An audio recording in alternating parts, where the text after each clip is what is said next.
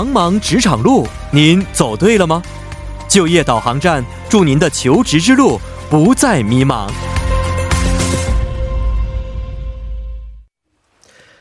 茫茫职场路，就业导航站为您指点迷津。那每周一的就业导航站呢，将会邀请业界的人士啊，提供就业指南，并且分享职场的经验，点亮在韩华人的求职之路。那今天我们请到的是来自新 iTech n u l i j 也就是半导体装备公司负责海外营业的周静周女士，你好。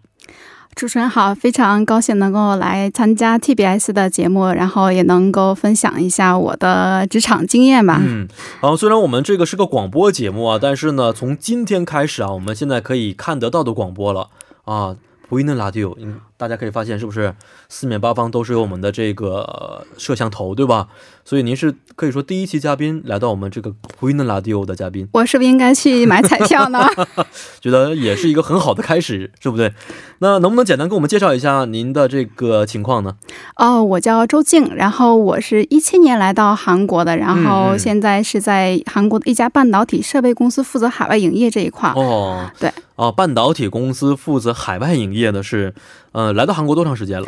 哦，一七年二月份来到韩国，现在来吗？那是？呃，不是，这是呃，之前有来过韩国。之前是学习还是只是？之前是出差。出差，对，出差，对。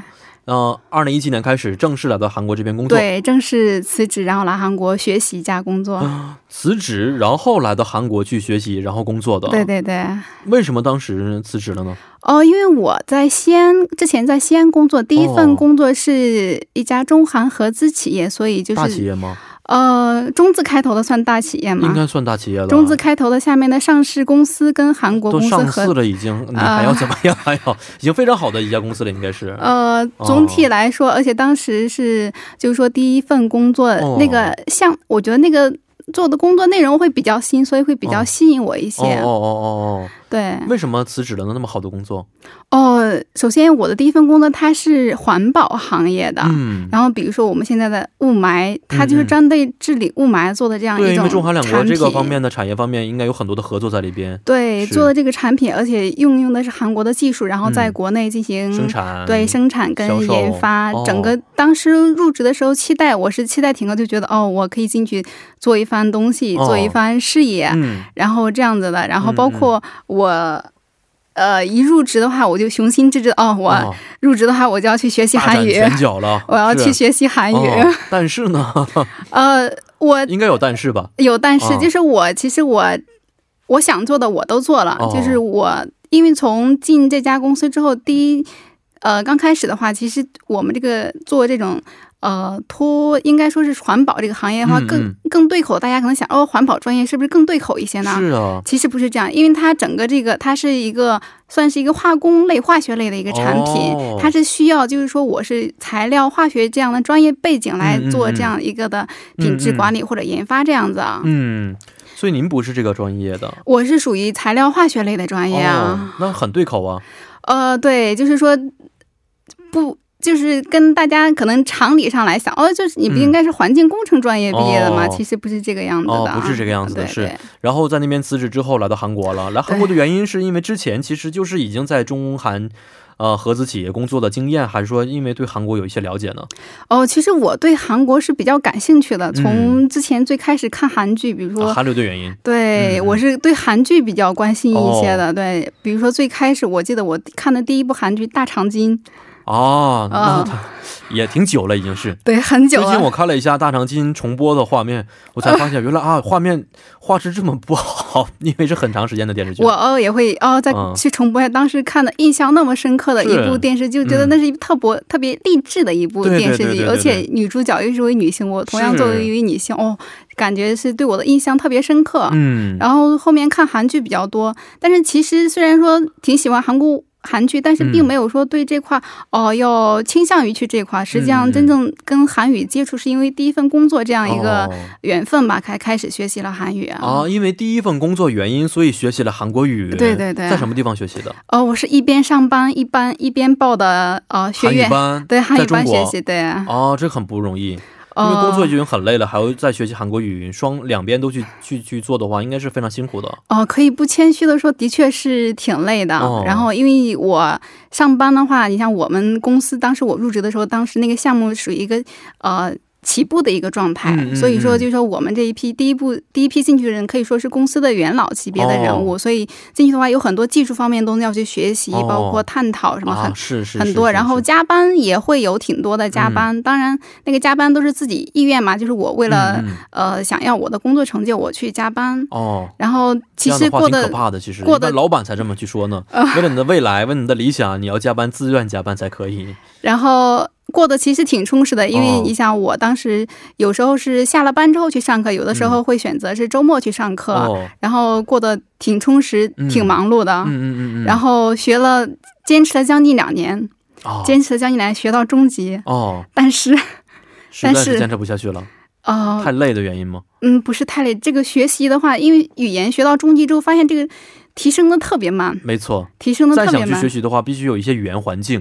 对，然后其实到我在公司上班到第三年的时候，公司已经完全基本上没有这个语言，包括我们公司的翻译，他都会讲哦，他都不太。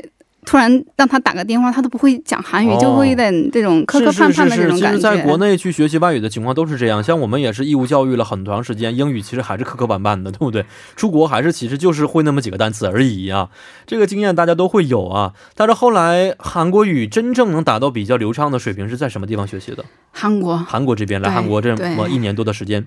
对，嗯，现在是应该是满级了吧？韩国语。我其实，在一七年过来的时候，学习了呃九个月课程之后，已经满级了啊。其实就是之前的两年时间的一个融会贯通的过程。哦，不能这么去说，就是说之前学的话，可能更多了，就是多看一看书这样子，看的会比较多一些。来韩国之后，就各方面听跟说这方面能力真的提升的非常快，因为在国内很少有说的机会。然后我去找人说，我会很紧张，我该。说什么？我这句话说的对吗？我会脑子里想很多遍这个问题。顾虑顾虑非常多。那这在这边的话，其实没有这个顾虑的时间了。你必须要 继续说。我必须要张口去说，我必须要去讲，我必须要讲的很好。没错。那以前是从事环保方面的行业，现在转到了半导体行业当中啊。呃，以前在中国应该没有这样的一些工作经验吧？哦，以前在中国其实这方面会关注的比较多一些，因为。你知道西安会有很多韩国企业，包括韩国最大企业在西安投资，现在现在也一直在从零几年开一直在这家投资。跟这个半导体有一些关系的企业，好像对，都是跟半导体有关系。所以我我后来就是从学了韩语之后，就发现慢慢慢慢对韩企这方面就关心比较多一些，半导体这方面关心也比较多，也就觉得啊，这个方向为什么在我一个就是以工科的一个人的一个角度来看，这个东西哦挺有意思的，挺高端，挺高大上，高大上三个字可以。来形容是，呃，现在我们的呃制作人呢，帮我们把您的简单的简历啊，给我们看了一下，真的是非常非常的全面，而且呢，经验也是非常的非常的多啊。还有日语方面的学习经验，对，嗯，然后那个日语学习可以说就是说，在大学的时候，我这个人喜欢过得比较充实一些，也也有点杞人忧天，就觉得我应该学点什么，我应该去提升提升自己。真厉害！最近我们的这个嘉宾怎么都这样？上个星期我们也请到一位嘉宾，也是跟我们说每天的计划，早上要几点起来写日记、读书、喝水，怎么样？我哇，都大神级别的。所以你也相当于是希望把每天过得非常充实，让自己觉得这一天是不是虚度的？对我也是觉得哦，我觉。觉得既然作为当时作为一个学生去讲，我就觉得应该去学点什么。仅仅仅学习书本上这些知识，对我来说有点不够，有点不。呃，我还想学其他的，就是说好奇心比较强嘛，就有这样一个特点，就去想觉得啊，我是不是应该再去学点什么？就当时就去学了，选择学了日语。嗯，但是刚才我们简单介绍过啊，说您现在这个啊从事的部门是海外营销部，对不对？海外营业部。对。但是您的这个本专业其实是跟这个化工有关系的。对。哦，怎么去转到现在这种海外营业部门了呢？其实是这样子，因为。我在韩国毕业之后，嗯，其实我这样的 case 特别少，就是说在韩国语学院学完之后毕业，就是在韩国工作这样的 case 特别少。因为第一个问题就会大家就是汉族的学生都面临签证的问题，是是是是，就是在韩国可能大学毕业、研究生毕业有很多学生都会觉得这个签证特别难，嗯，特别难。我当时就觉得，哎。对，因为现在很多很很多企业，因为有一些政策的原因限制啊，说不能够签很多的外国人。然后呢，因为这些原因的话，所以不能给签证，是很多企业的一些苦恼的地方。这时候他们更愿意找的是，比如朝鲜族啊，或者说已经有这个签证的一些朋友了。哦，对我可能就有点初生牛犊不怕虎吧。哦，那我就找一找试试试试看呗。嗯。然后其实当时韩国，我是觉得他对外不管是外国人、韩国人就业机会挺多的。嗯。比如说每年都会有专门有外国人就业招聘会。没错。就是大型的招聘会，我们节目当中也介绍过。对，我有去过，然后我是也是偶然的一个机会知道，然后就去，然后在那这边也会碰到一些大企业面试，嗯，然后很巧合就是。反正有这样那样的面试机会挺多的，我是觉得哦，我觉得哦，我竟然还可以哦，不是那么差哦。哦，原来您其实是觉得自己不是特别优秀，是那么想的吗？原来是。呃，我因为毕竟我跟在韩国有，比如说本科毕业、研究生毕业这样有比较长的一个学习经验来比，我是其实没什么太多优势。对我自己会这样觉得，对。哦，所以但是后来也是比较顺利的找到工作了。哦，比较顺利，然后老板人特别好。老板怎么觉得说，哎，一个学习化工的可以适合现在这个部门呢？您觉得老板看重的是哪个方面的能力？其实我来韩国这个目前的工作是第二份工作，第一份工作是，呃，显示这个行业，就是 display 这个行业啊。那个行业它等于说跟这个半导体行业关联性很大，就是说，呃，包括我们现在这个公司，它现在。就是显示设备这个行业，包括跟半导体，它是同时做的，因为相似度比较高。高，对我是第一第一次份工作进的是一个显示设备的行业的工作，老板就觉得哦，面试的时候也很轻松，就觉得哦谈什么都很轻松，就觉得哦很好就谈了，然后就办签证，好呀办签证，我就给你提供各种材料，就没有任何的。双方都很，就是说很真诚，都很很真诚。我我可以说我运气很好吗？哦，跟运气肯定有一些关系，但是这个运气往往都是因为实力得来的。如果现在你们有这么一些经验和专业的一些这个以前的经验在里边的话，可能这个运气也不会到的。我觉得。哦，我是觉得我的运气的确挺好，因为很多很多人在韩国找工作就觉得哦找不到给不到给不给签证的工作，嗯嗯，不给签证的工作觉得挺多。我是觉得哦正常的话。如果说一个公司是合法合规、正常的运营的话，它是可以给签证的。是，而且真的是这个人是人才的话，公司真的是需要的话，我觉得公司也会排除万难去给这个人办签证的，是不是？也是两方面，其实彼此就是一个呃这个看好的一个关系，对吧？好的，那么说到这儿，我们简单稍事休息之后，再回到今天的第二部就业导航站当中。稍后呢，将会由播报员连燕为您送上二十八分在韩生活实时消息。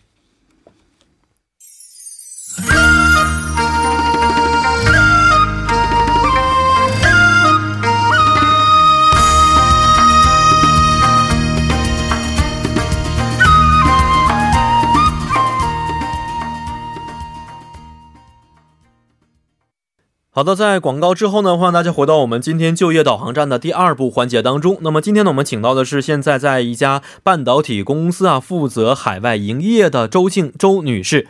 呃，刚才我们在第一步当中简单说了一下您工作的情况啊以及经验，呃，也说到现在您负责的是海外部门，但是给我们的感觉是海外部门的人应该都是非常的外向、热情、活泼、开朗，这样的话呢才能给顾客呃留下一个比较好的印象。但是以前您也说过，以前从事的是这个化学方面的研究这样的专业啊，呃，那怎么样去转变这个过程？有没有一些这个很好的方式或者经验给我们简单谈一下呢？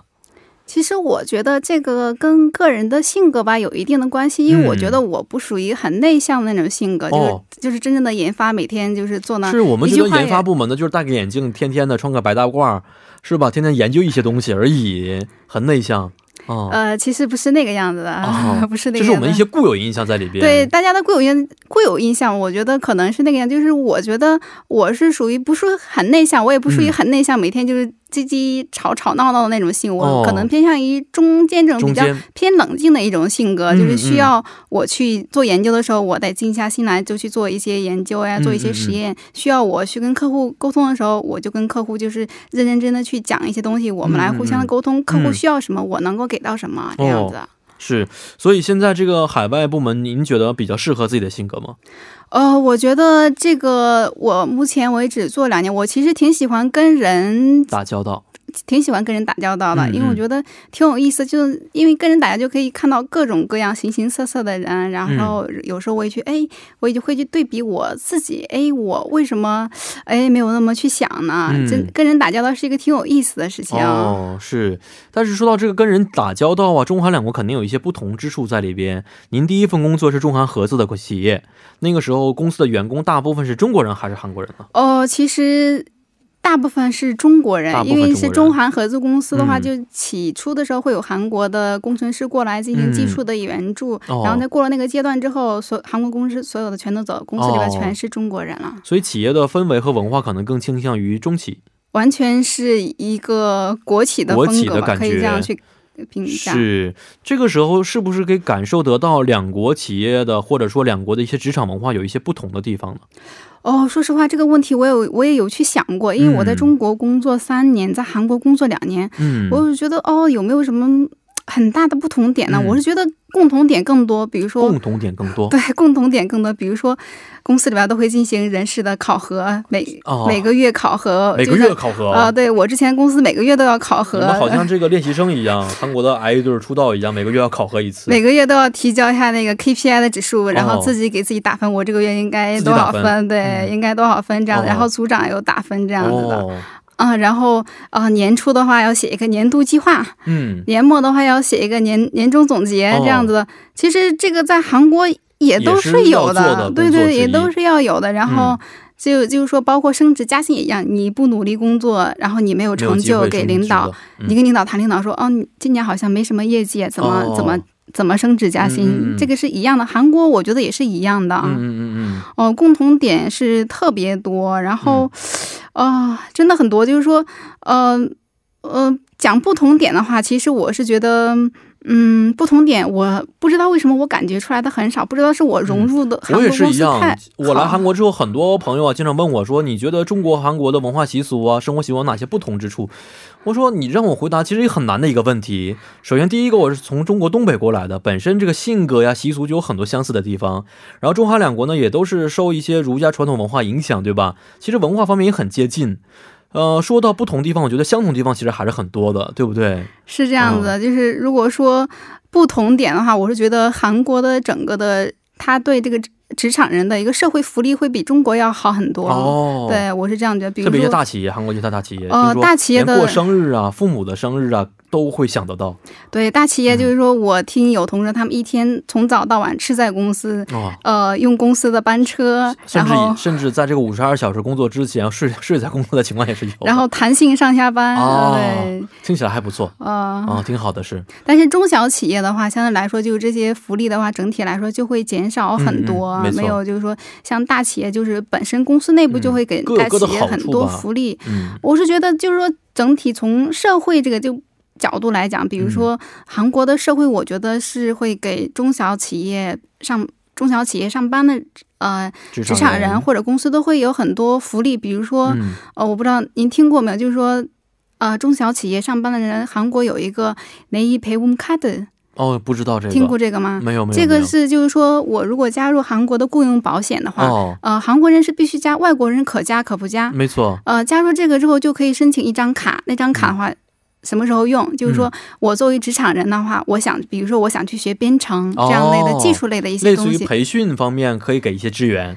完全免费，完全免费的是对，完全免费。比如说，我想学一些编程类的一些技术类的东西，完全是免费。然后，比如说，我想去学呃学一些做咖啡，怎么做咖啡，怎么做料理的话，对这些的话，可能政府相对来说给的补助相对来说少，可能能给到百分之六十左右。每年的政策不一样，但是也会负担很多。对，也会负担很多。就是说，个人呢，这支出的这个比例特别，包括不管学语言，就各个各个。只要这个人有这个上进的心的话，国家包括企业都会给一些支援在里边。对，哦，更可怕的是我看。到，就是说，就是说，非职场，就是说，在找工作的人，他们去也有这样很多的课程，是是是是，那个课程很多就是几百万韩币，完全免费。那就是，嗯，你不想去学的话，你有这个条件的话，你也要去学习，是不是？对，就是说，学习这个机会特别多，特别多，可以使人上进。对，我觉得在中国是这方面的培训可能稍微少一些，没有，几乎没有听过，没有这样的社会福利。我最起码我在西安过来，西安没有，然后我觉得全。国也可能是没有，会对对，可能就是需要自己，比如说专门去找一些培训班，就像我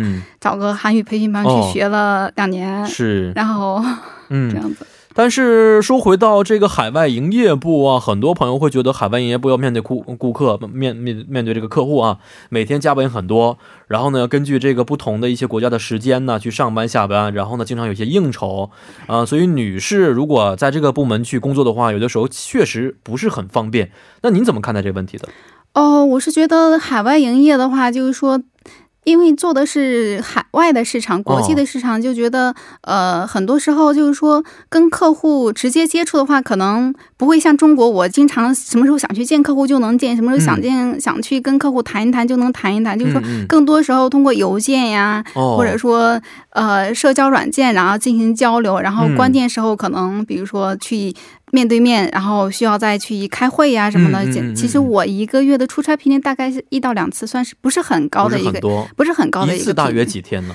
哦，有时候会，比如说今天今天早上的飞机，然后明天早上就飞回来了，这样子，开完会立马就回来，立刻回来。对，有时候可能会可能会几天，因为每次的行程不太一样，就这样。有的时候会长一些，可能会待一个月这样子啊。嗯。哦，所以其实现在看起来，这个更用这现代化的一些技术来去联络的话，更方便一些，不会不用去立刻见客户去谈一些事情了。对，这个可能是海外营业的一个优点嘛，因为我不能每天坐飞机，每天去跑这样子的，然后更多的时候。很多沟通是通过邮件这样来处理，就关键时候去见跟客户面谈这样子的。那这个部门其实，在很多传统的一些人看来啊，觉得是不是跟男性相比的话，有一些劣势在里边呢？